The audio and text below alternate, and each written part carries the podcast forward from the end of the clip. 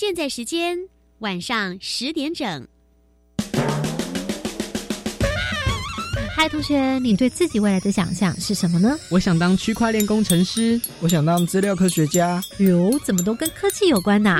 因为科技正夯啊，因为科技超赚啊。可别啦，可这职业的能力、条件、竞争，你晓得哪一个啊？嗯，这是个好问题。来吧，一起探索属于你的青春科技未来。欢迎收听端端主持青春创学院。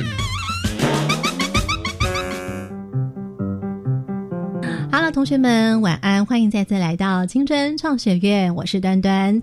好，今天在节目当中呢，要为大家来推动的这个主题呢，叫做 V R 的制作奥秘。在我们前面几期节目当中呢，曾经跟同学们来介绍了 V R 的教材。我们今天节目当中呢，就来特别邀请到呢非常厉害的专家，以及呢三位啊、哦、实习同学，他们一起来了解到底 V R 的制作秘密有哪些。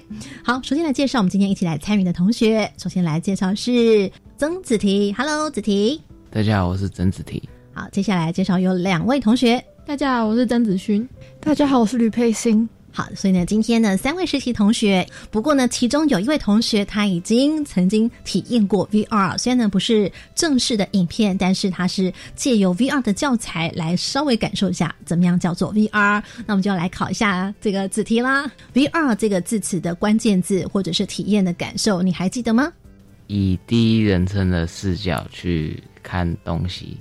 还有呢，感受有什么不同？比较真实。电影也可以很真实啊，多真实，直接在你眼前。印象很深刻的是什么？三百六十度环境。哦，三百六十度环境，那是这样吗？那现在就来特别为大家介绍今晚的节目专家，为大家来介绍是虚拟艺术策展人柯怡君。怡君老师你好。 Hello， 大家好。那么刚刚听到我们这个男同学子提呢，他所提到的，诶，我们先请策展人稍微的给他打分数一下。没有啦，稍微评语一下，觉得他说的如何呢？哎，我觉得这位同学讲得非常好，他有讲到、嗯、呃 V R 的体验当中的几个非常重要的关键字。嗯，第一是三六零环境啊，然后还有在 V R 当中的这种强调互动性、嗯、还有这种V R 当中让观众呢非常有沉浸感，这些事情同学都有抓到这些重点，我觉得非常好。因为呢，子提您上次呢这个所体验的是上到火星去，所以你还记不记得你在影片当中你体验你是一个怎么样的第一视角？我是呃火星受训地球人，就是要上到火星的受训的太空人。对，像比方说端端姐姐呢就要来稍微分享一下，我在高雄博尔特区呢 V R 体感剧院当中呢就看到一部哇非常精彩的叫做微观巨兽，它让你置身在一个昆虫世界，让你成为一只会飞的小昆虫，可以让你缩小到呢肉眼都可能没有办法看见的微观的天地哦。那请问一下、啊、刚刚这个怡君听到了之后，成为谁是不是也是在我们观看 V R 的时候一个很重要的一个角色的设定？对，在 V R 当中呢，呃，这部片子非常独特的地方是它让我们成为一个独特的角色，在日常生活当中无法体验到的一种经验。嗯，然后尤其是我们变得非常的巨大啦，或是我们变得非常的渺小、嗯、从一个很低的视角或是从一个很高的视角然后来重新去认识这个世界、嗯、那我觉得这件事情是 V R 的体验当中非常独特的地方、嗯、那么再待会我们就来请策展人柯怡君老师带领我们待会来进入今晚的快问快答，将为大家一步步的来揭晓密码。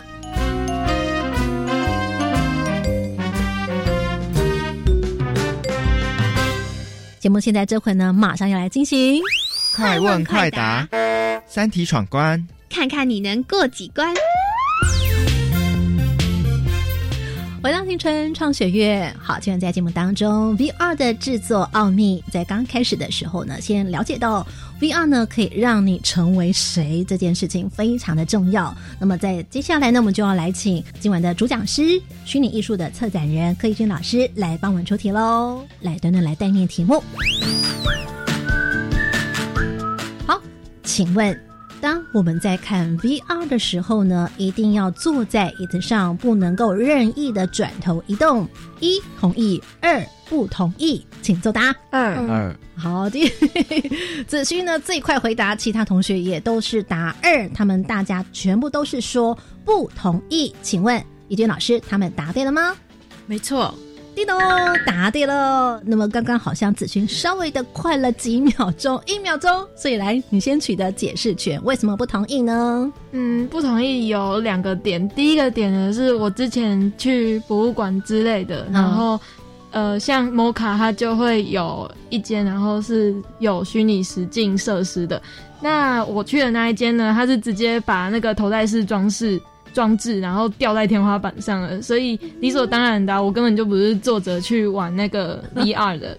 那第二个呢是 V R 是虚拟实境、嗯、那以我的观点来看，虚拟实境对我来说很像是一个我戴了头头戴式装置之后，我就是到另外一个环境里面了、嗯、那我不可能在一个环境里面是固定不动会，然后甚至是不能转头的，所以、嗯、呃，以我的体验还有我的之前对 V R 了解来看，我应该是可以随意走动的。来请教一下怡君老师，我们这位同学有没有答正确呢？有，解释的非常的好，子君优先获得一分。好，那么要请怡君老师来帮我们做个补充。对，在 V R 的电影世界当中呢，四面八方都可能有一些事件在发生、嗯、所以观众最好能够发挥好奇心，转动头部呢、嗯、上下左右四处观察、嗯、因为附近可能都会有不一样的线索，然后你从这个观察当中呢，你就可以组合出自己的一个故事体验版本。哦，重点哦，组合出自己的故事体验版本。请问一下，刚刚答对的子萱，为什么可以组合出属于自己的故事体验版本？为什么是属于自己个人的呢？嗯，就像我之前去 MOCA 的时候，我是跟同学一起去的，虽然说我们三个人是体验同一个 V R 设施、嗯、但是很明显的，像我我就会一直转头看来看去、嗯、因为那个 V R 还有不同的声音，所以我就会看来看去，我就会跟我同学说诶、欸、我好像听到了什么，然后我往那边看、嗯、我又看到了什么，但是我同学他就会往一个方向一直深入的去冒险，所以他就会跟我们分享说他在那个方向看到了什么东西。当时记得最深刻的情景是什么？我最印象深刻就是我每次听到鸟叫声，我都会很想要反应很快的瞄过去，可是每次我都只看到一只鸟飞走。哇，刚刚同学所讲的这个声音也是在 V R 的情景设计里面一个非常重要的环节，对不对？是的，没错。我们在这个先卖个关子，后头也会来讲到声音设计的这个面向。那今天我们就要请策展人怡君老师来帮我们出第二道题目咯。第二道题目，请问在 V R 的世界里，当你的头部转动的同时，声音可以带着来移动吗？一可以，二不可以，请作答。二，子提跟佩欣呢讲的是可以，子萱说不可以。诶，刚刚我们分享的也就是获得一分的子萱，你说不可以哦。那我们现在请怡君老师来帮我们解答，答案是答案是可以。诶、欸，为什么呢？我们先听听看子萱。诶、欸，你有观察过，你有看过 V R？ 刚刚你还听到鸟的叫声啊，为什么你认为是不可以呢？哦，我当时的想法是说，呃，应该就跟现实世界差不多，就是，嗯、呃，假设我现在后面有一个声音，那我一转头过去，嗯、那个声音应该就会相对的在我前面。嗯，但是呃，在 V R 的世界里面，应该是看导演，然后嗯。可以去设定说我现在有一个声音在我后面、嗯、但是我一转过去那个声音还是在我后面。嗯，了解了解、嗯、这个也是可以做得到的。嗯、呃，就是其实在声音的互动上面，这都是属于声音设计的一个环节。嗯，有导导演可以决定说我们要有一个声音定位。嗯，声音定位就是不管我们头部怎么转、嗯、那个声音永远就是在在某一个位置等着我们去探探索的、嗯呃、这个也是一种做法。到底我们怎么听到声音的来源，或者是怎么听到声音的移动，就看今天在脚本的设计当中，导演对这个声音的情境，他是想要怎么样让观影者听到，或者是他的用途是什么，这样子。没错，嗯，了解。所以像我们比方说在电影戏院里面的时候，是不是有时候会听到声音从后面来，哦、呃，往前面走，或者是有时候呢，声音会从前面往后面走。但是我们坐在电影戏院里面的时候，我们会不会因为声音从后面来就往后头看？你们会吗？嗯，不会，不会齁，是不是？可是我们在 V R 里面会不会听到声音从后面来的时候，你会不会想要转头？嗯，因为我知道后面还有影像，对不对？所以重点在这里，是因为它有三百六十的影像，那在跟电影的情景就会不一样，所以它的声音设计 V R 跟电影就会有所不同了，是吗？怡君老师？对，因为我们整个、嗯呃观影的方式也不一样了、嗯、了解。好，接下来我们要请一健老师来帮我们掌题第三道题。接下来呢，前进第三道题，题目请问哦，有些人看到 V R 的时候呢会感到不适，而且呢有一点头晕晕的感觉，请问这个现象称之为什么呢？一、梅尼尔氏症，二、动晕症，请作答。二。所以子勋想要选的是呃我放弃放弃不能放弃，一定要选一个。那我选一哦。这个佩欣比较白话，所以我选二。好，是呢，两个选二，一个选一。一健老师请解答。答案是动晕症。其实有时候呢，人家会想说，呃，晕眩症，可是晕眩症跟动晕症呢又有不太一样哦。这晕眩症可能就更严重一点，因为晕眩症呢可能会跟他的生理、他的体质有很大的关系，比方说可能跟他的耳鼻喉科啦，跟这个脑神经科啦，或者是跟这个心血管科呢是有关系的。可是动晕症呢跟什么比较有关系？我们人为了要维持平衡，身体的各种感觉器官会不断的收集外界的资讯，那当内耳接收到资讯跟眼睛收到资讯有冲突的时候，比如说你的视觉觉得你在移动，但是你的身体没有感受到你在移动，这个时候就会容易引发动晕症、嗯、但是我有掌握一个关键，就是我每看完一支 V R 的时候，我会稍微停下来休息一下，我觉得这也很重要。没错，我可以补充一下，就是说引发这个动晕症呢，除了说个人的体质有影响之外呢、嗯、呃，也非常的仰赖整个内容的设计、嗯、如果这部的这部 V R 作品呢，它的镜头非常的晃动，嗯，那我们的大脑就会觉得说，呃，我在这么晃动的环境下，呃，我坐在车子里面，车子在开动，但是我身体却感受不到说，诶呃，好像我在移动。这个时候大脑其实它在解读这个资讯的时候，它就会开始错乱，那是这个时候就会开始容易疲累啊，或是产生这种动晕的感觉。了解了。好，接下来呢，我们来看看今天的这个快快答。目前三道题目，目前呢是子缇跟佩欣他们现在是领先一分，同登同分，所以来，我们这回呢就要请子缇跟佩欣呢来领招，就是追加分题哦。对啦，现在呢要来二选一，看看谁是最后的获胜者。请问，当我们将两张或者是更多的重叠部分的影像拼接成一张三百六十度的环景图的时候，这样子的所运用的技术称之为：一、影像重复，二、影像缝合，三、影像裁切。请作答。二、嗯，好，这个子缇说影像重复二，那么佩欣说影像缝合。这回我们请一健老师请解答。答案是影像缝合。咦，这个佩欣答对喽。好，这个佩欣为什么认为是影像缝合呢？很多影像拼接就是有种把它环绕，把它重叠，然后嗯，缝合成一个环境的感觉。有什么时候你就会做这样的类似这样的事情？好像没有，没有哈。子缇有没有？没有，像我就有呢。比方说，这个有时候我想要把这个一座山景啊，眼前呢所看到的山景，可是你的摄影相机里面没有办法全部一次拍进去的时候，你会分段拍摄，是不是就要想要把这两张照片缝合起来？请问一下，一健老师是不是类似这样的意思？是，其实原理是蛮接近的。嗯，那影像缝合呢？呃，英文是 stitch 这个字，那它也称为影像结合 ，S T I T C H。哎，是。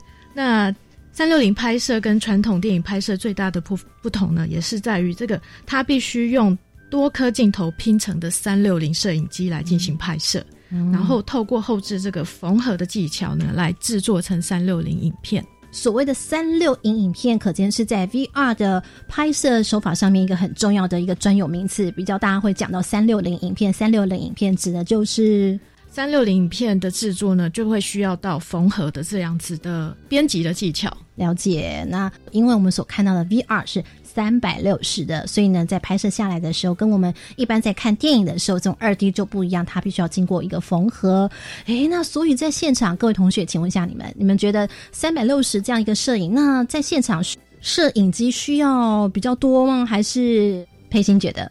嗯，相对一定会要比较多。是哦，那到底要多多？你觉得大概要三百六十环景？目前大概几架摄影机？可能四到八吧。哎，我们这位请一健老师来解答。是吧？呃，我们应该是说，呃，这个我们需要几颗镜头，嗯，来做到一个三六零影像。嗯哼。那因为镜头呢，好多颗，我们要把它组起来嘛，组成一台。是。是过去的时候，我们可能就会用单眼相机，或是像 GoPro，、嗯、大家比较知道 GoPro 这种小型的相机，嗯、把它拼成一台三六零摄影机。那像现在的技术已经出到说，哦、呃，有硬体的制作公司呢，直接帮你做好一台这种把整把这些所有的镜头都呃整合到同一台摄影机里面。嗯、那我们就拿着一台摄影机，嗯、它就会帮我们做一个三六零的拍摄以及自动缝合的。甚至有一个自动缝合的一个功能在里面。了解了。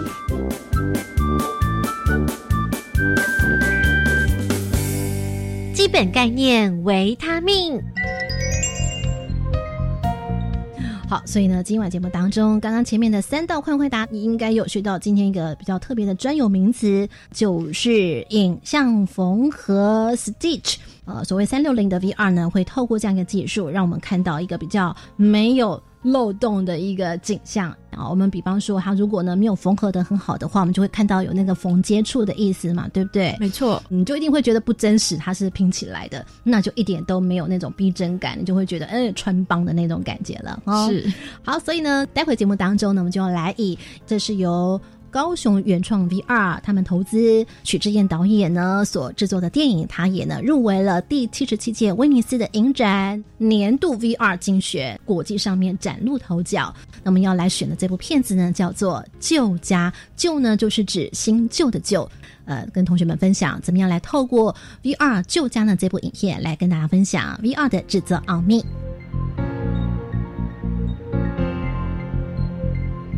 灵光感应盒，回到青春创学院，下面所听的是教育广播电台，我是端端。那我们接下来呢要为同学们来分享呢，就是高雄 V R 原创的 V R， 他们投资了许智彦导演所做的旧家，他的灵感就其实是来自于他真实日常生活当中的阿嬷，因为他的阿嬷后来去世了，在他阿嬷去世之后呢，他心里面就觉得说有很多的感慨。我们刚刚在这个休息时段的时候呢，有请这个现场的实习同学呢，稍微呢来看了一下这段 V R 旧家。这部 V R 呢，它指的是让所有的观众进入到导演他新营，就台南新营的老家，重现的是呢在当时那个年节的团聚的非常热闹的气氛。一起来看这个就是老家的奶奶啊，这位奶奶其实就是许智彦导演他真实的母亲。那我要先请问一下这个同学，所以刚刚这个旧家是让你成为谁？其实我们刚刚一直不断强调说导演可以让你成为谁，那请问一下在旧家的 V R 当中他让你成为谁？来，子琪。我猜是我成为那个阿嬷。阿嬷，因为呢我们刚刚是让同学只是看预告片哦，他们没有看到整个 V R 的这个完整的影片哦。你从哪里觉得说你好像导演要让你成为那个阿嬷的角色？可能是那个大家庭要已经要准备离开了，然后就是很日常的对话，嗯、但是那一个人却没有在移动，就代表他好像是那个家的主人之类的。预告的影片是大家准备要离开了，看着大家离开这样的情景画面，差不多差不多是这样子哦。所以到底呢 V R 的制作拍摄有哪几种方式呢？子勋跟子琪分享一下，或佩欣谁可以讲一下你所看到场景里面有哪些环境，环境里面有哪些，除了有人物之外还有什么？那是一个怎么样的环境？日治时期留下来的古屋，是动画呢还是真实的物件？这我不知道，不过感觉还挺真实的，感觉挺真实的哦。好，所以像这样的一个拍摄手法是一种拍摄手法，对不对？我们邀请策展人来跟我们分享一下。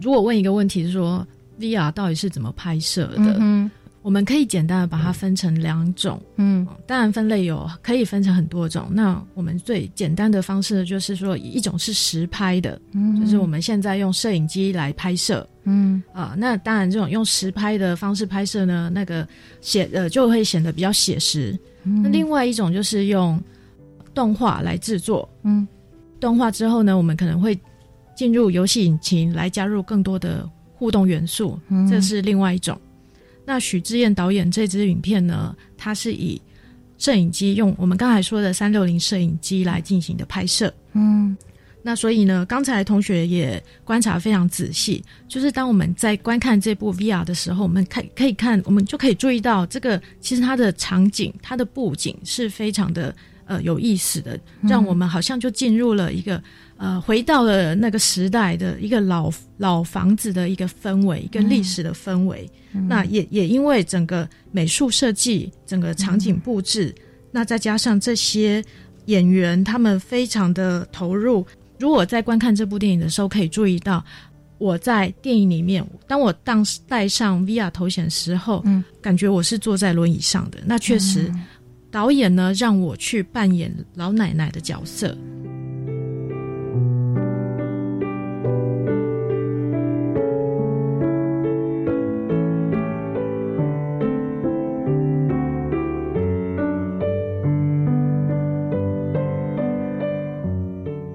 那刚刚你们看到了这段 V R 的影片就价之后，你们觉得导演他想要来告诉你们什么？你看到预告片的情景，你会想到什么？佩欣，就是他的那些，嗯呃，可能自己的小孩、自己的孙子就是这样子一个一个离去。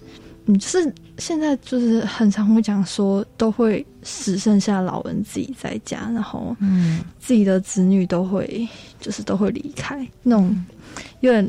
嗯，孤苦孤老的感觉。嗯嗯，这是你感觉到好像影片里面导演想要告诉大家，其实老人到最后他会回到一个很孤独。所以呢，其实刚前面明明很热闹，应该会看到有些大家在跟他打招呼嘛，对不对？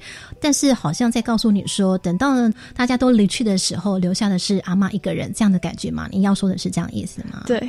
好的，那这观影的人有感受到许志燕导演的想法，但我想请问一下，刚刚子婷你有特别提到，好像很多人在跟你打招呼，那是不是怡娟老师你也可以最后分享一下你观看就价给你的感受？我们听听看虚拟艺术的策展人他怎么样来形容他观看的这部就价呢？我很喜欢呃就价这部电影，因为他让我们去扮演老奶奶这样子的一个角色。嗯呃，当我们坐在一个轮椅上，那我们发现到自己是一个无法跟外界有太多的回应，但是同时呢，我们又看到这么多的亲人，这么多的朋友，嗯、然后来跟我打招呼也好啦，寒暄问暖啊，跟我讲话啦，那我可以感受到整个环境的氛围，嗯，那我会很想的参与，但是我又无法参与。我觉得那个情绪是非常有层次，也非常的呃令人印象深刻的。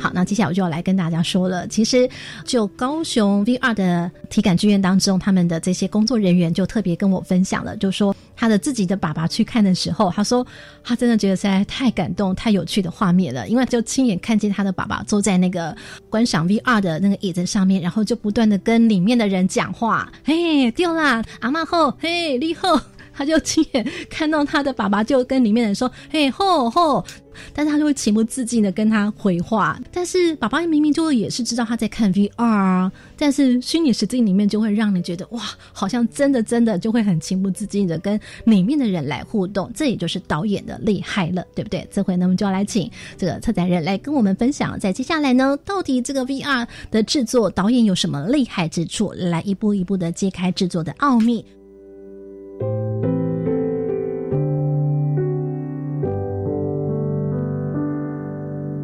关键密码传送门。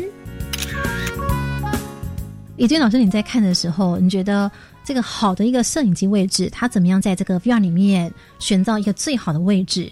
那位置上面没有最好的话，都可能会影响你的观感，非常的重要。是没错，在三六零的电影当中，也有所谓的镜位如何摆，镜位的位置它会影响到你是不是能够呃进入这个角色。比如说你今天设定的是一个小朋友的观点，嗯、可是你摄影机的位置摆得很高，哎、嗯欸，那这样子我就觉得哎、欸、这不合理啊。嗯，呃、或者说我我把它摆在角落，或是摆在一个空间的中央位置，嗯、那也会去改变到观众他去观察到一个是视线的一个路径。是，所以导演要怎么样让你真实的成为那个体验者，他想要你成为的那个角色，那你觉得这里面的奥秘有哪些呢？要注意些什么？跟电影或者跟电影有什么不同？或者它必须要让你相信什么？它要解决什么？这个自己想先说哈。V R 真是一门一门深奥的学问，导演要去试想那个我是扮演什么角色，然后要配合那个角色的特性去做出拍摄的动作差异性。动作差异性是指？就是比如说我是老奶奶，那我不能用小朋友的方法，比、嗯、如说镜头放很矮，不然就是活蹦乱跳的性格套在奶奶身上。了解，哎，所以镜头是有个性的咯，对不对？赋予它一些个性生命。那子勋觉得呢？嗯，我觉得今天我学到比较特别的应该是镜头的摆放，就是关于拍摄现场的事情。嗯，因为呃，我们普通可以接触到的，像去电影院或者是网络上可以看到的，都是那种可以剪接，然后会特别去专注在诶我镜头我这颗镜头应该要表现什么，就是每一个分镜都很要求很专精的那种感觉。但是今天就是像老师说一样，就是导演可能要想更多，因为那已经延伸到一个空间，然后不是一个画面，是空间哦。所以呢是已经没有了这个以往电影当中的那个框架。因为先前你有看过 V R 嘛、嗯、什么是今天你所听到的之前你都没有想过的？呃，之前都比较像是那种互偏互动的、嗯、像呃我去美术馆就比较多跟那些展品的互动，把展品变成一个空间、嗯、或者是之前学校也有那种呃比较像在游戏的，嗯，对。可是像 V R 电影就真的就没有接触过。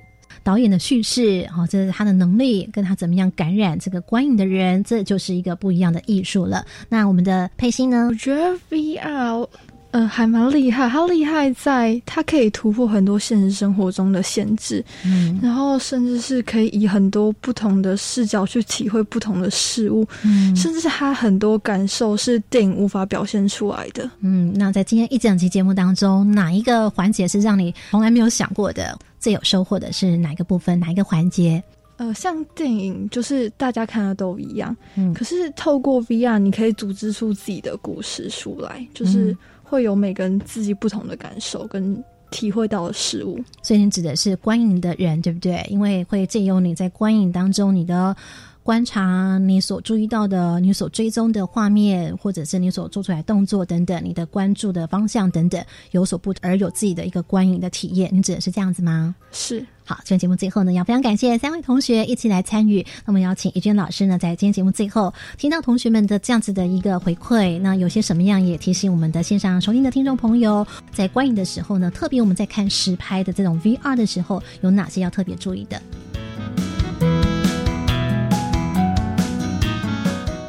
关键密码便利贴。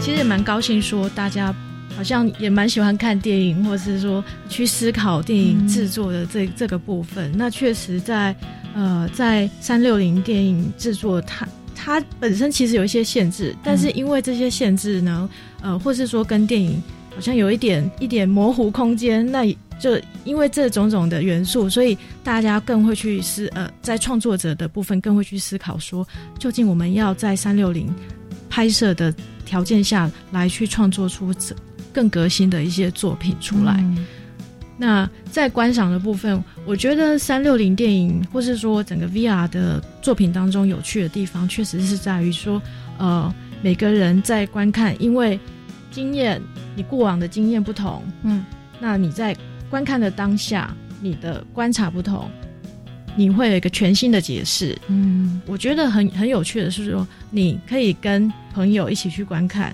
嗯、那在事后呢，当你们在讨论的时候、嗯、就会发现说啊，原来你看到的是这种是是是这样子的一个故事线、嗯、那我看到的又是这样的一个故事线。只有你的不同视角，或者是你的体验的程序，或者是你自己生命的经验，就会有一些不同的观感出来哦。没错。好，今晚呢在这期节目当中，我们跟大家分享了 V R 的制作奥秘，非常感谢、呃、虚拟艺术策展人何怡娟老师。嗯，感谢大家，也非常感谢今天一起来参与的同学，感谢我们的实习体验生，感谢大家，拜拜拜拜！听完节目，马上搜寻粉丝团端端主持人，下周同一时间准时收听青春创学院。